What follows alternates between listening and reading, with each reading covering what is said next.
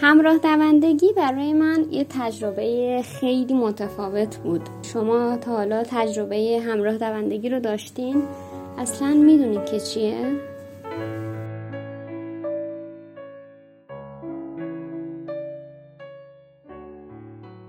سلام امیدوارم که عالی باشین من فائزه هستم و شما دارین به دهمین اپیزود از پادکست هرا گوش میدین از اونجایی که الان دارم دهمین اپیزود از این پادکست رو ضبط می‌کنم تصمیم گرفتم که بیام تو این اپیزود درباره یه موضوع متفاوت صحبت کنم. موضوعی که ارتباط چندانی با سلامتی خانم ها قاعدگی و موضوعاتی که تا الان دربارش صحبت می‌کردیم نداره.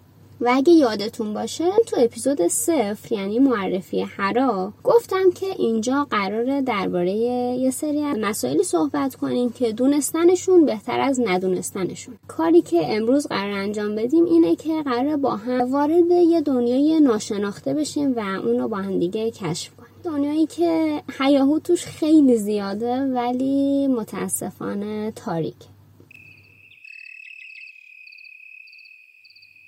اینجا من قراره درباره یکی از تجربه های زیسته خودم صحبت کنم که ممکنه خیلی از شما تجربهش نکرده باشین یا حتی دربارهش هم چیزی نشنیده باشین. امیدوارم که از شنیدن این اپیزود لذت ببرین و بریم که با همدیگه این اپیزود رو شروع کنیم.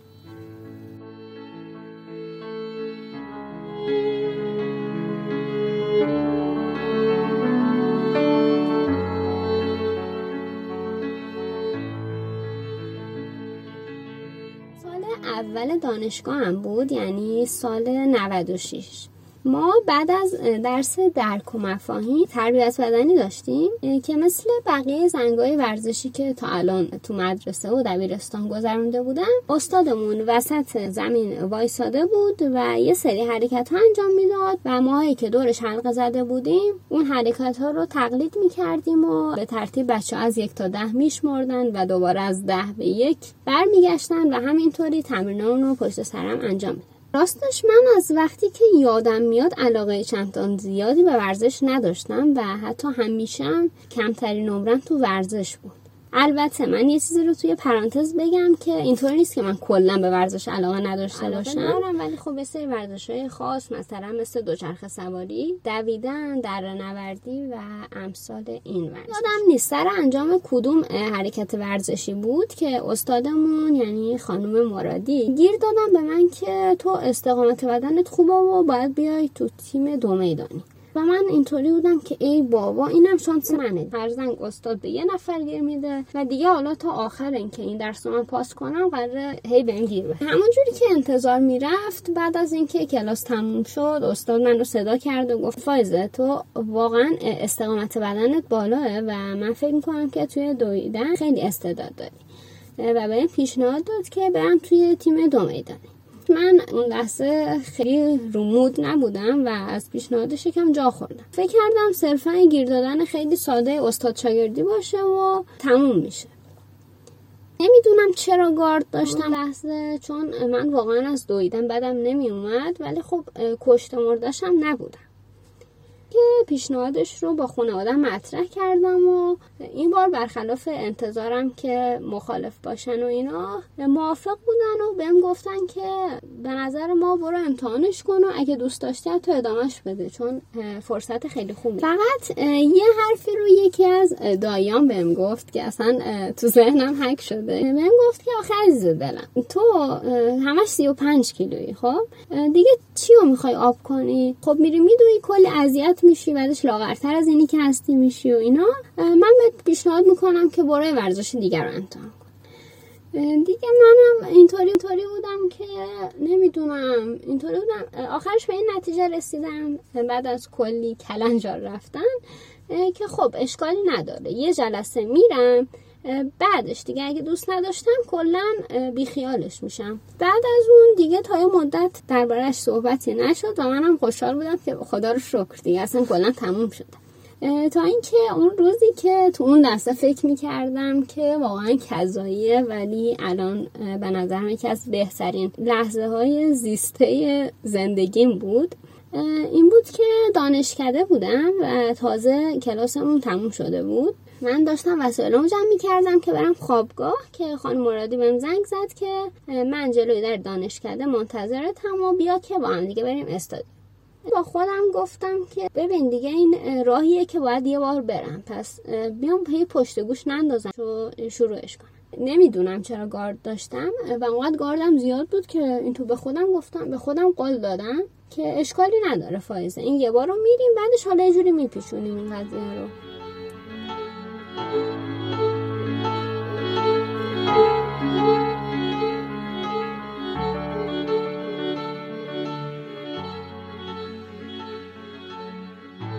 تو راه خانم مرادی یه حرف زد که ذهنمو درگیر کرد. گفت که ببین جایی قرار امروز بریم قرار نیست مثل دویدن و این معمولی باشه که مثلا تو فکر می‌کنی. نگاش کردم که خب یعنی مثلا چطوری قرار باشه و اینا.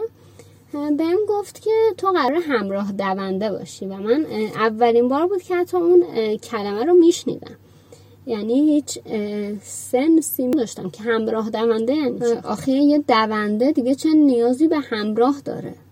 و مثلا گوشه ذهنم داشتم به فکر کردم که شاید مثلا اینکه مثلا اون دونده انگیزه بگیره که بود ولی اینطوری که نه خب مثلا شاید من بودم. اصلا به یه چیزایی فکر می‌کردم که الان بهش فکر می‌کنم خندم می‌گیره.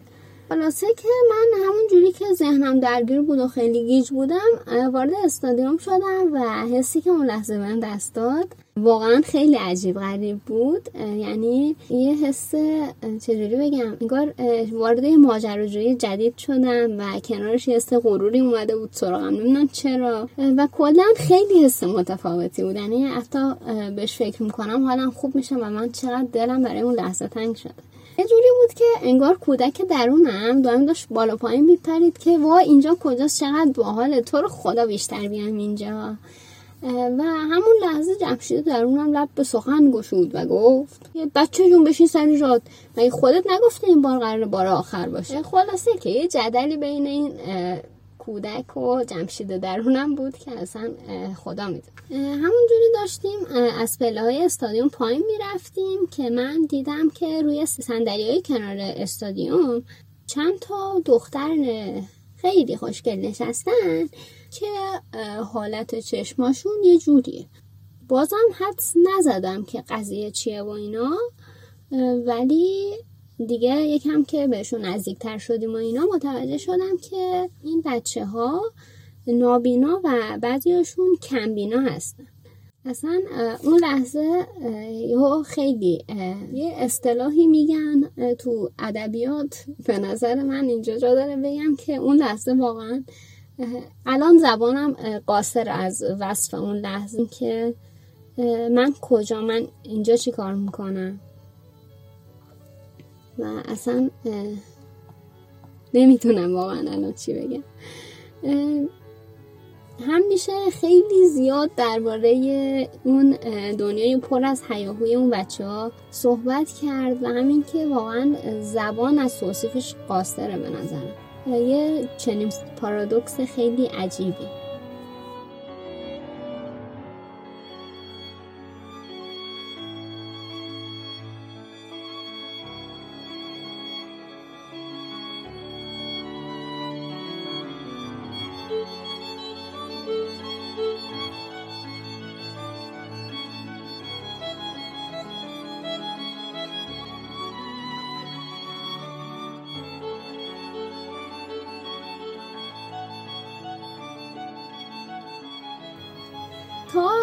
ما بهشون رسیدیم. پا شدن و ما رو بغل منو بغل کردن و اینا. و خیلی صمیمی و مهربان بودن. یعنی طوری بغلم کردن که انگار مثلا کلی سال منو می‌شناسن و اینا. و من اصلا خیلی حس خوبی ازشون گرفتم واقعا. خیلی دوستشون داشتم اون لحظه. خانم مرادی ما رو به هم دیگه معرفی کرد و گفت که من قرار همراه دوندهشون باشم. حالا هم توی استقامت و اگه جایی لازمم باشه توی دوی سرمن همون جوری توی شوک بودم که خانم مرادی مثلا گفت که ببین معطل چی هستی؟ برو اونجا لباست رو عوض کن تا شروع کنیم. و یکی از همون برای کمبینا که اسمش معصومه بود منو یعنی راهنمایی کرد که کجا باید برم و از این هم و اینکه دیگه لباسمو عوض کردم وارد زمین شدم تا دویدن رو شروع کنم. اینجا جا داره من این چیزی توی پرانتز بگم که من فکر کنم اوایلی که به دنیا اومده بودم مامان بزرگم آب مروارید گرفته بود و نابینا شده بود.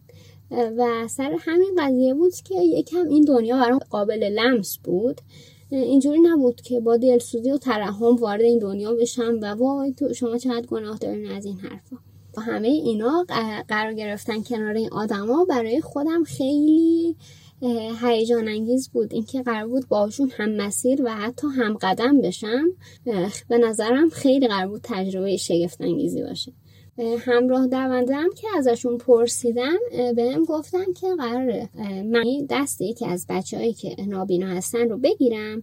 و یا اینکه دست ما رو با تناب به هم دیگه وصل کنن یعنی دو طرف تناب بگیریم. و من به اون شخص به اون دونده اصلی راه رو نشون بدم. و اینطوری دیگه. به نظر من که خیلی جالب بود و واقعا دوست داشتم که خیلی خیلی دوست داشتم که این اینو تجربه کنم. یه موضوعی که اصلا بهش فکر نمی کردم این تجربه جوری بود که انگار اون اومده بود دنبال من تو من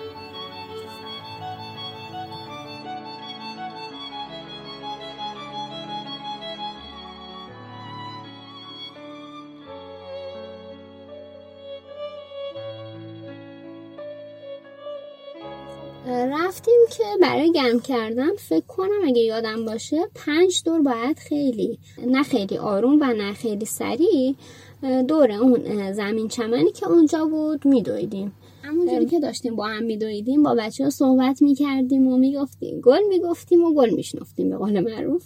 انرژی زیادی داشتن این بچه ها و یه جوری بودن که تو واقعا حس نمی‌کردی مثلا این الان مثلا این مشکل رو داره. و این برای من خیلی جذاب بود. چون من اون روزای مشکلی داشتم و خیلی باش درگیر بودم. و اون تایم که کنار این بچه ها بودم و با هم میدویدیم و اینا اصلا کلا زندگی قبل از اونو کلا یادم می‌رفت. نگار تنها زندگی که من داشتم تنها لحظه ای که وجود داره همون لحظه کنار این بچه هاست بعد از هر تمرین من می اومدم بگم که وای من دیگه دارم میمیرم خیلی خستم و اینا که خانم مرادی به میخندید و می‌گفت که ببین خودتو ناز نکن. تو حتی نفس نفس هم نمیزن دقت کن. و من واقعا با اینکه ارسم در میومد از این حرف و تا اصلا خورد می‌شد که خب خب خب متوجه شد دیگه. منم خسته میشم و اینا. ولی وقتی دقت می‌کردم می‌بینم واقعا من نفس نفس نمی‌زدم با اینکه مثلا ده دور بود دور اون زمین دویده بودیم. تمرین ها همینجوری ادامه داشت و این دویدنه شده بود معنای زندگی. خانم مرادی می اومدن دنبالم می‌رفتیم استادیوم. توی راه که می اومدم خانم مرادی هر بار یه لغمه سیب زمینی آپس داشتن. که به می‌گفت حالا راست و دروغش رو نمی‌دونم ولی می‌گفتن که اینو مامانم واسم گذاشته ولی من نمی‌خوام تو بخورش و اصلا اون یکی از ترین مزه هایی بود که تا الان تجربه کرده بودم. چیز خاصی هم نبوده ولی اون لحظه واقعا خیلی به هم میچسبید. و اینکه وقتی هم میومدم خوابگاه معمولا هم آخر هفته ها بود. یعنی اگه درست یادم باشه پنجشنبه و جمعه, جمعه بود که برای تمرین می‌رفتیم. و وقتی می اومدم خوابگاه مثلا بچه ها ناهار آماده کرده بودن و اصلا هم واقعا اون, اون دوران خیلی ازم حمایت می‌کردن. یعنی سوسا سر صفحه برام تصور می‌کردن که مثلا من دارم تو دوی ماراتون شرکت می‌کنم یا تو مسابقه هستم و اونا دارن من تشویق می‌کنن و اصلا حال خوبی که اون دوران من داشتم واقعا اصلا وای چقدر خوب بود و من همینجا از تک تکشون تشکر می‌کنم بابت تمام روزایی که ساختیم کنار هم دیگه و اینقدر بهمون خوش گذشت. خب بریم که من یکم درباره تمرین هم بگم که چطوری بود. ما تمرینامون جاهای مختلفی برگزار می‌شد. و یکی از سختترین هاشو بخوام بگم این بود که نمی‌دونم همدان تا حالا رفتیم یا نه عباس آباد همدان آخرش به بام همدان ختم میشه. و کلی پله داره که اون پله رو باید بری بالا تا مثلا به اون بام برسی و خلاصه شهر زیر پاد باشه. و یکی از سختترین تمرین های ما توی روز برفی بود که همینجوری برف داشت می اومد و ما بعد از این پله ها می‌رفتیم بالا و خب پله ها اون لحظه لیز بود و اینکه برف هم می‌خورد تو صورتمون. و این بچه هم اینطوری بود که من سعی می‌کردم مواظبشون باشم.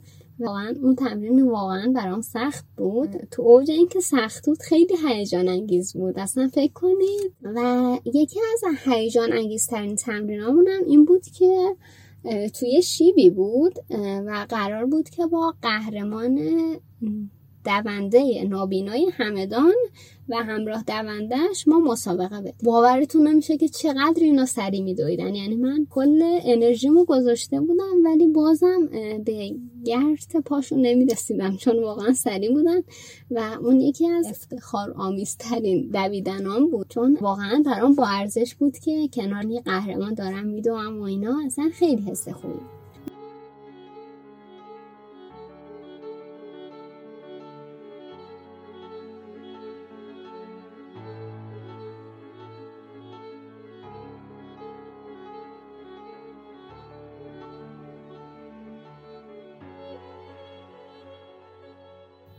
تمرینامون همینطوری ادامه داشت. یه جاهایی من کم می آوردم بچه ها با هم حرف می زدن یه جاهایی اونا کم می آوردن که با هم دیگه رستش می کردیم خلاصه که این رفاقت ما هی عمیقتر و عمیقتر می شد تا اینکه رسیدیم به مسابقه اصلی. که متاسفانه من یادم نیست قرار بود چند متر بودای ما اینا. ایناشو من راستش یادم نیست متاسفانه. ولی مسابقه قرار بود تونکابون برگزار بشه و از طرف بهزیستی هم بود. یعنی یه جایی رو گرفته بود که نزدیک ساحلم بود و اصلا خیلی جای خوبی بود. و من اومدم همدان چون توی تابستون بود و من شهر خودمون بودم. اومدم همدان و با هم دیگه رفتیم تونکابون توی اتوبوس علاوه بر بچه های کمبینا و نابینای تیم خودمون یه چند تا از بچه های ناشنوای همدانم بودن که قرار بود بیان توی مسابقه شطرنج و آمادگی جسمانی و پینگ پونگ آره و پینگ پونگ شرکت کنن. تو راه هم اینطوری بود اصلا یه حس خیلی جالبی که بود یعنی اتفاق جالبی که افتاد این بود که من بدون اینکه خودم مثلا حواسم باشه دیدم که دارم با زبون اشاره با اونا حرف می‌زنم با اینکه من قبل از اون حتی یه دونه ناشنوا حتی ندیده بودم اینطوری بهتون بگم. یعنی برخوردی باش نداشتم. اینطوری بود که مربی اصلی می‌خواست یه چیزی رو به بچه ها بگه به من می‌گفت تا من با زبون اشاره که مثلا من خودم کشفش کرده بودم یا چی مفهوم رو بهشون میرسوندم و خیلی برام هیجان انگیز بود اون حرکت.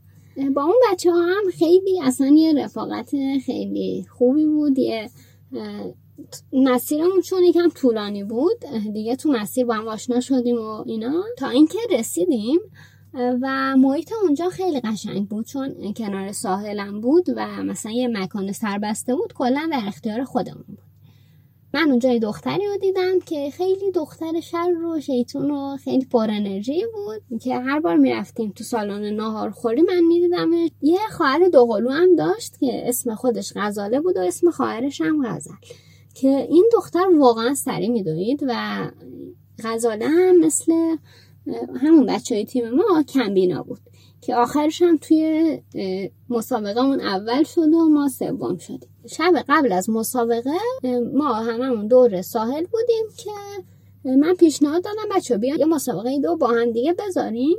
که حالا بعدش هم مربیمون دوام کرد که مثلا تو نباید این کار می‌کردی و مثلا بچه ها انرژیشون تموم میشه. ولی دیگه من گفتم و چند نفر با هم دویدیم و و غزل, غزل یعنی خواهر دوقلوی غزاله اول شد غزاله دوم شد و بعدش هم من سوم شدم. و واقعا خیلی سری میدویدن. اصلا نمی‌تونستم فکر کنم چطوری می‌تونه آدم دیگه فردا روز مسابقه شد و همونجوری که انتظار می‌رفت غزاله اول شد و من و دونده دوندمون یعنی فریبا هم ما سوم شدیم. البته که زمانی که رکوردی که زدیم خوب بود ولی متاسفانه من یه خطایی کردم که به خاطر اون خطا اینطوری شد ما سوم شدیم. و اون خطا چی بود؟ ببینید یه قانون داره همین همراه دوندگی. همراه دونده نباید دونده رو همراه خودش بکشه. همراه دونده صرفا داره مسیر رو نشون میده. و من با فریبا که میدویدم از یه جایی به بعد مسیر حس کردم فریبا مثلا داره یکم خسته میشه و اینا. دیگه من همون با اون تنابی که دستم بود من میکشیدمش و اینا. و سر این قضیه شد که اینطوری شد.